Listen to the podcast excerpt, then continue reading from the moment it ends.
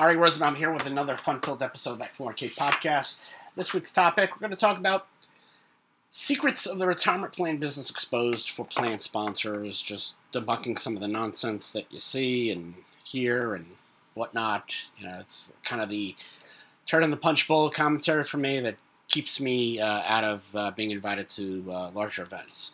And speaking of events, of course, this is the time of the show where we are going to talk about the events that are coming up for that 401k conference.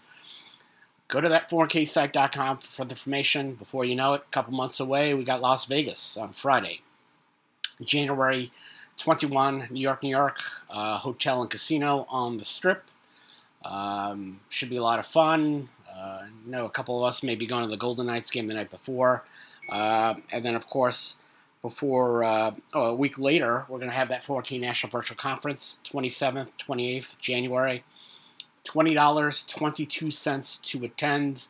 We're adding more and more uh, speakers and sponsors and whatnot, so it's going to be a, an interesting event. Um, uh, a lot of different speakers from last year, so it's it's going to be a, um, a great event.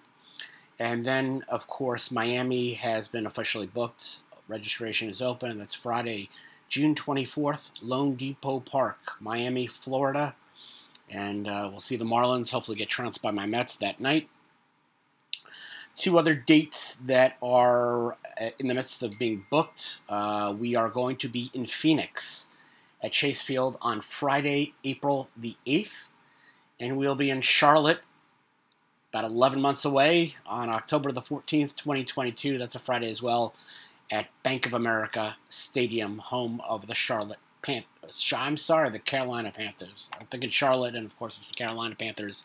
They played, I think, their first season at Clemson Stadium in South Carolina, so they are the Carolina Panthers. Um, go to that 4ksite.com for further information. May, uh, May I th- we'll do an event. We may do one early June. Um, we'll see how it goes. Um, still trying to book San Diego, but we'll see how that pans out. In September, probably going to go to. Uh, I'm thinking about Seattle. We'll see how it goes. Uh, you know, obviously coronavirus still an issue. Um, you know, I've been talking to a lot of people with um, industry events, and you know, we do see uh, even with the larger events, um, a turn down in, in, attendance, and you know, obviously that's a big concern. I don't want to come up with nine events and nobody's going to show up, but um, hopefully things will uh, you know change around and whatnot. So please go to that 4ksite.com for further information on all our events.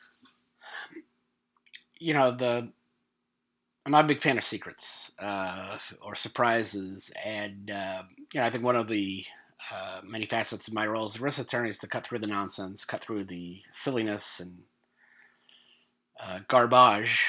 Um, it's the French word for garbage, uh, I think uh, that's going on in the industry. A lot of people like to, uh, you know, use euphemisms, use a little trickery in marketing, and I, am again, I'm the type of person who likes to cut through that. Uh, of course, that makes me uh, popular in a lot of circles and unpopular in a lot of other circles, and th- this is what it is.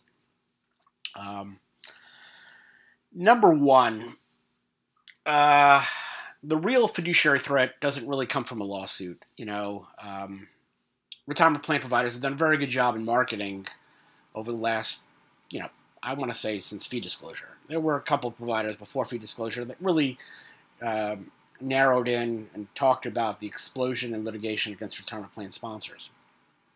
And, you know, we know quite a few, many well known companies that were sued uh, as a result of that. It's, it's, it's like, you know, you go to through uh, one of my favorite websites, 401khelpcenter.com and it's just like you know who, who who's the scapegoat of the week, uh, which of course is a uh, reference to a line in the movie Fletch. Uh, you know uh, when uh, Fletch was playing uh, Mr. Poon, who was investigating a fake investigation in the SEC with Boyd, Mr. Boyd of Boyd Aviation, and again, you look at the lawsuits and you want to know who's the scapegoat of the week.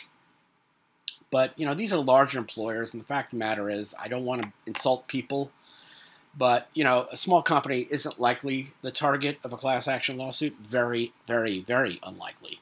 I think if you're ever going to get litigation for a small plan, most of the time it's going to be an aggrieved plan participant who you know maybe got terminated and uh, to raise a couple of shekels to go off their merry way, uh, they may very well you know start like a small nuisance 401k lawsuit.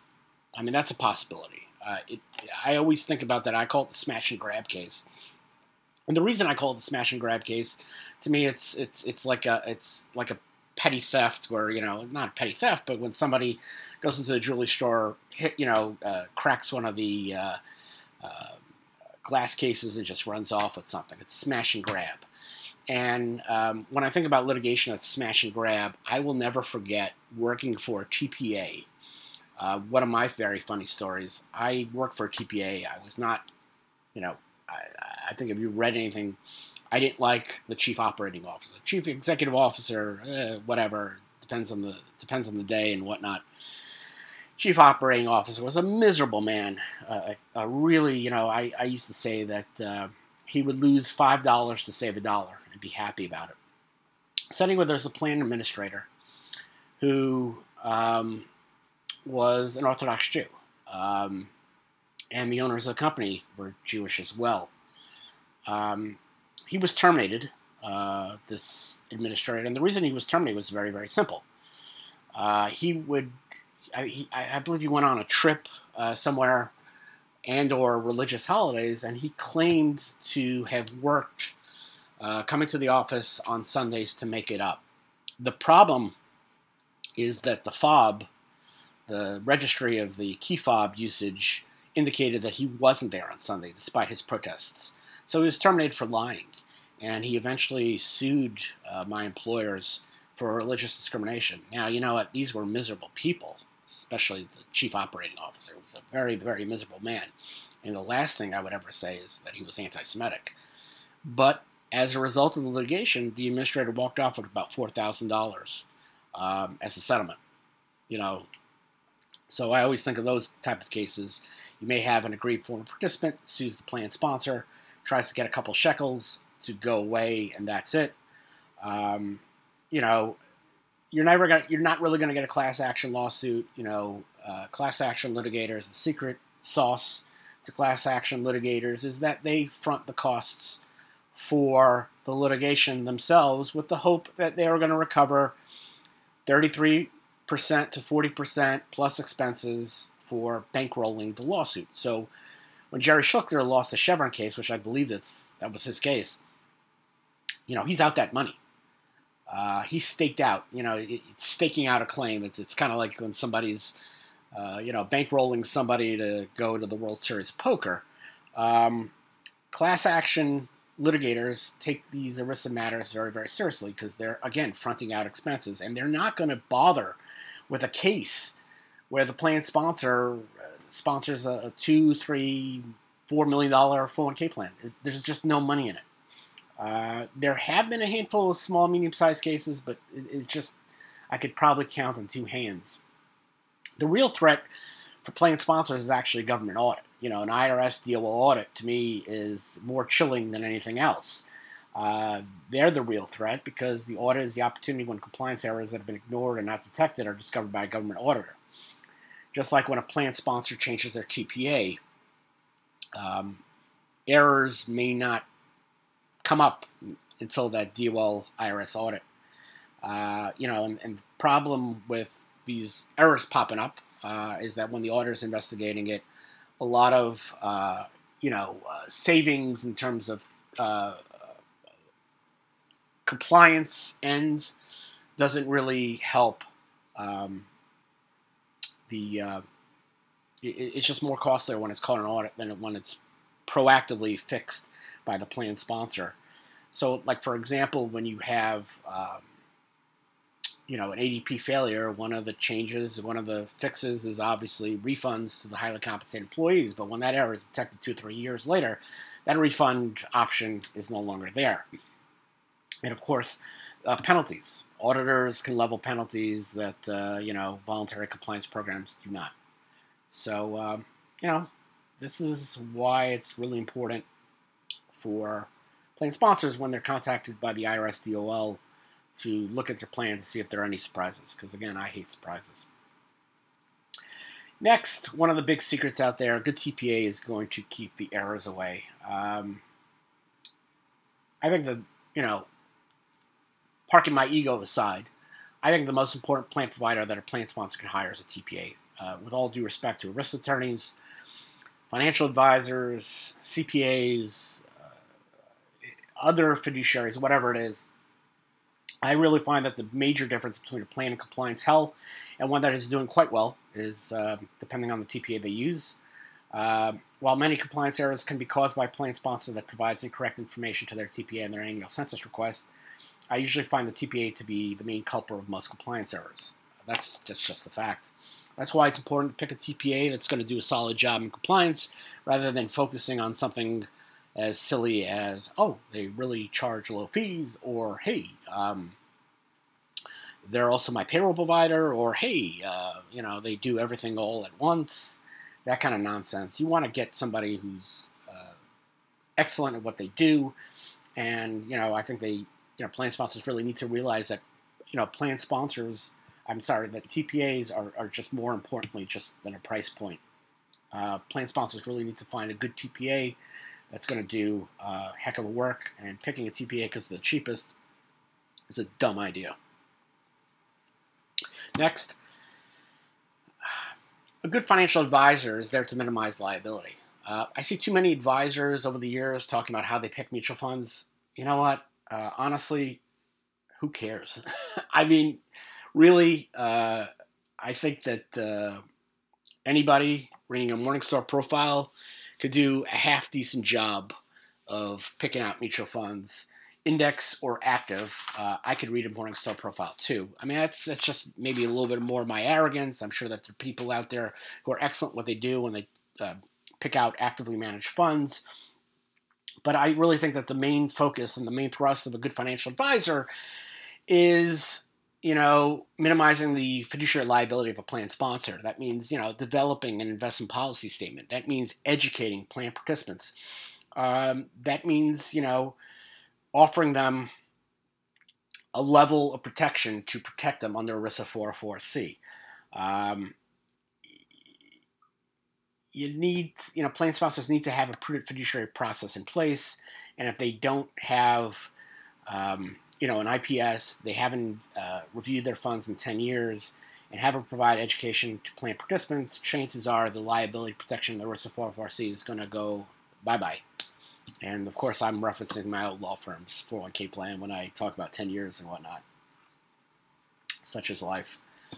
Uh, another big secret of the 401k industry that I have been hampering, uh, that I've been focusing on uh, as a plan fiduciary with a plan that I work on, uh, is termination costs, the sticker shock. Um, I don't know really most. How do I say this? I want to. Uh, you know, I've been fired by a client. Uh, it happens. Uh, it's not personal. It's business. Sometimes you know there's a change in the, in the business, and they no longer need your services or whatever it is, and it's it's not personal. But um, when I'm terminated, I'm terminated. Uh, I don't charge the client two, three thousand dollars for termination costs. Yet a TPA does that. Um, a lot of TPAs do that, and I understand that there's a cost involved with transitioning a plan over. But uh, the problem with termination costs from a TPA standpoint that I see is that uh, a lot of times it's uh, not really talked about in the contract. Um, and I, I, reference again a certain TPA um, with offices in two states that uh, we contracted with to provide TPA services for the plan. Contract called for an annual basis. Um, the annual basis contract talked about preparing the 5500 evaluation. Um, we paid the TPA $130,000 for 2020. We terminated their services as of February 28, 2021. The TPA then claimed that for termination costs and for that 2020 5500 valuation, they wanted to charge us $80,000. Um, uh, needless to say, uh, that didn't go very well with me. I, I, don't like to pay for something twice. But uh, you know, this is a this is a this is an issue. I, I talked to somebody very very big in the industry, uh, probably number one in the industry in terms of uh, movers and shakers, and you know he had told me that when it comes to complaints about plan providers, the number one cost is. It also should be noted that uh, um, termination costs can also be you know surrender charges, uh, assessed, you know, uh, you have insurance-based products, uh, market value adjustments. If you have a stable value that you're switching, um, there's, you know, there's, in my opinion, there's nothing wrong with um, termination costs in in the sense that I have no problems with any costs that are fully fully disclosed. Uh, I do have issue again with TPAs that you know want to punish plan sponsors for leaving, so they have a termination fee that is um, uh, uh, not consistent with what other charges there are out there. You know, it's got to be proportional. Last but not least, uh, there is no magic pill that can cure a plan sponsor uh, in terms of uh, liability, uh, in terms of cutting it down uh, plan sponsor can only um, minimize their fiduciary liability. They can never fully eliminate it. I don't care what an ERISA 316 or a 338 says. Hiring the 316 and 338 may not be a fiduciary um, move. It might be a, a, a, move for a, um, a settlor. But still, if you hire a 338 or 316 that steals money, uh, plan sponsor uh, that's a negligent hiring, and, and still there can be li- uh, liability. So there's always some sort of liability out there, and a, a plan sponsor can only you know um, minimize. It can never fully eliminate the liability. Last but not least, uh, this is the saying that I always have. There really isn't a solution for everybody.